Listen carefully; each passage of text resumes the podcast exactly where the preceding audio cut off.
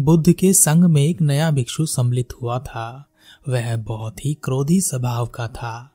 ध्यान साधना करने के बाद भी उसका क्रोध शांत नहीं हो रहा था। वह छोटी मोटी किसी भी बात पर क्रोध कर ही बैठता था। वह खुद भी अपने स्वभाव से चिंतित था। अपना क्रोध कम करने के लिए वह भिक्षु बना था। लेकिन उसे समझ नहीं आ रहा था कि वह क्या करे। एक दिन उसने कथागत गौतम बुद्ध से कहा, हे hey बुद्ध, हम अपने क्रोध से कैसे छुटकारा पा सकते हैं? ना चाहते हुए भी हम क्रोध क्यों कर बैठते हैं?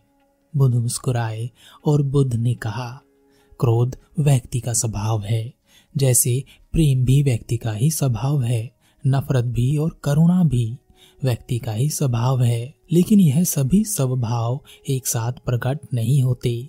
यह सभी बारी बारी से आते रहते हैं। क्रोध होगा तो प्रेम नहीं होगा, प्रेम होगा तो नफरत नहीं होगी, करुणा होगी तो प्रेम स्वतः ही उत्पन्न होता है, क्रूरता होगी तो दया नहीं होगी। और यह सभी स्वभाव खुद से उत्पन्न नहीं होते, यह सभी हमारे व्यवहार से उत्पन्न होते हैं, हमारे मन में चल रही विचारधारा से उत्पन्न होते हैं। अगर हम अपने विचारों को नियंत्रित कर सकें तो हम अपने आप को क्रोध करने से रोक सकते हैं, क्रूरता करने से रोक सकते हैं, और नफरत फैलाने से भी रोक सकते हैं। लेकिन हम अपने आप को रोक नहीं पाते, क्योंकि जिस समय पर यह विचार मन में उत्पन्न हो रहे होते हैं, तब हम विचारों के साथ बह रहे होते हैं। हमारा विवेक हमारा साथ नहीं देता। हम देख नहीं पाते कि हम क्या कर रहे हैं। शिष्य ने कहा, हे बुद्ध, तब हमें क्या करना चाहिए कि हम क्रोध ना करें? बुद्ध ने कहा, मैं तुम्हें एक कहानी सुनाता हूँ। इसे ध्यान से सुनना और समझना।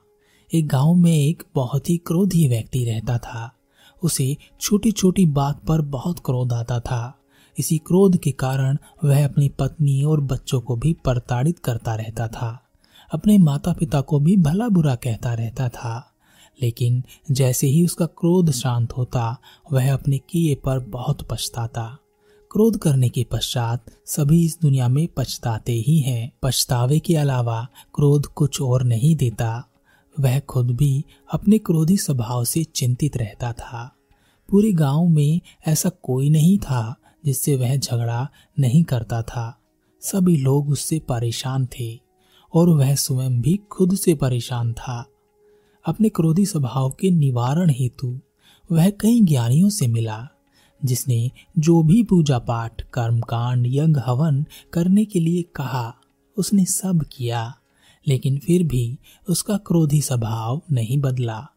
अपने क्रोधी स्वभाव के कारण वह पूरे गाँव में बदनाम हो गया था। एक दिन वह इसी बात से चिंतित होकर क्रोध में अपने घर में इधर से उधर चक्कर काट रहा था।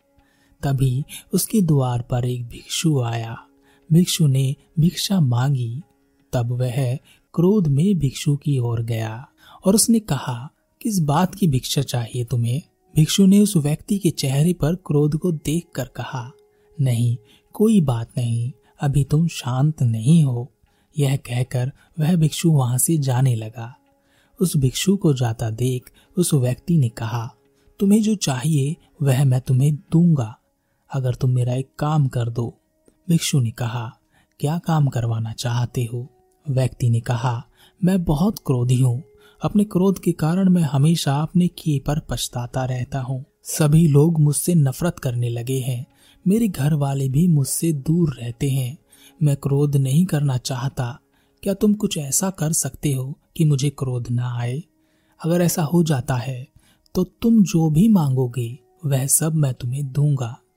भिक्षु ने अपनी झोली से एक पानी से भरा बर्तन निकाला और कहा, जब भी तुम्हें क्रोध आए, तब क्रोध में कुछ भी करने से पहले इसमें से पानी की सात बूंद अपनी जीवा पर डाल लेना और आँखें बंद करके बैठ जाना। सो बार गहरी सांस लेना, हर सांस को गिनना। याद रहे, हर बार क्रोध आने से पूर्व ही तुम्हें यह कार्य करना आवश्यक है। मैं एक माह बाद वापस आऊँगा अपनी भिक्षा लेने। यह कहकर वह भिक्षु वहाँ से चला गया। उस व्यक्ति ने बिल्कुल वैसा ही किया, जैसा कि भिक्षु ने कहा था। एक माह बाद वह भिक्षु वापस उस व्यक्ति के द्वार पर आया। उसे देखते ही उस व्यक्ति ने कहा, महानुभाव, मैं आपका ही इंतज़ार कर रहा था। वह चमत्कारी पानी अब थोड़ा ही बचा है। मुझे वह पानी और चाहिए। आपके उस पानी की वजह से मैंने इस पूरे माह क्रोध नहीं किया है, जिसकी वजह से मेरे परिवार वाले मेरे पास आ गए हैं। लोग भी अब मुझसे नफरत नहीं करते। सबको आश्चर्य है कि मैं कैसे बदल गया। लेकिन अब वह पानी समाप्त होने वाला है। मुझे डर है कि मैं फिर से क्रोध न करने लगूं। आपको जो चाहिए मुझसे ले लो। बस मुझे वह चमत्कारी पानी दे दो। भिक्षु ने कहा, वह कोई चमत्कारी पानी नहीं था। वह तो सादा ही पानी था, जो तुम रोज ही पीते हो। उस पानी में कोई चमत्कार नहीं था। व्यक्ति ने कहा, अगर उस पानी में चमत्कार नहीं था तो मेरा क्रोध कैसे शांत हो गया? कैसे अब मुझे उतना क्रोध नहीं आता? मेरा क्रोध कहाँ गया? भिक्षु ने कहा, क्रोध अभी भी तुम में ही है। प्रेम, दया करुणा, नफरत, क्रूरता और क्रोध बाहर नहीं होते। यह सब तो हम में ही समाहित है। यह सब हमसे ही उत्पन्न होते रहते हैं। हमारा स्वभाव हमारे व्यवहार और विचार पर निर्भर करता है। और अब जो तुम्हें क्रोध नहीं आता, यह सब तुम्हारी साधना का परिणाम है। व्यक्ति ने कहा, कौन सी साधना? मैंने तो कोई साधना नहीं की। भिक्षु ने कहा, तुमने शांति की साधना की है। तुमने शांति को साधा है। जहाँ शांति होती है, वहाँ क्रोध बिल्कुल नहीं होता। लेकिन जहाँ क्रोध होता है, वहाँ शांति नहीं रहती। पहले तुम क्रोध की साधना करते थे, अब तुम शांति की साधना करते हो। व्यक्ति ने कहा, साधना? यह मैंने कब शुरू की? मुझे पता ही नहीं। भिक्षु ने कहा, जब तुम्हें दूसरों के व्यवहार के कारण क्रोध उत्पन्न होता है, तब तुम उसके व्यवहार के लिए प्रतिक्रिया नहीं करते। बल्कि आँख बंद करके अपनी सांसों पर ध्यान केंद्रित करते हो। ऐसा करने से तुम शांति की साधना करते हो और शांति तुम्हारे भीतर उतर जाती है। क्रोध तुरंत प्रतिक्रिया पर आधारित होता है। अगर तुरंत प्रतिक्रिया ना मिले तो क्रोध नहीं रहता, बल्कि क्रोध के कारण जो ऊर्जा उत्पन्न हुई है, वह शांति में तब्दील हो जाती है। करुणा और दया में परिवर्तित हो जाती है। और यही साधना तुम पिछले एक माह से कर रहे हो। उस व्यक्ति ने भिक्षु को धन्यवाद दिया और कहा, आप सही कहते हैं। अब आप जो मुझसे चाहते हैं, मांग सकते हैं। मैं सब देने के लिए तैयार हूँ। भिक्षु ने कहा, अगर तुम देना ही चाहते हो तो इतनी भिक्षा दे दो, जितना मेरे भिक्षा पात्र में आ सके। यह कहानी सुनाकर तथागत गौतम बुद्ध ने अपने शिष्य से कहा, क्रोध तुरंत प्रतिक्रिया पर आधारित होता है।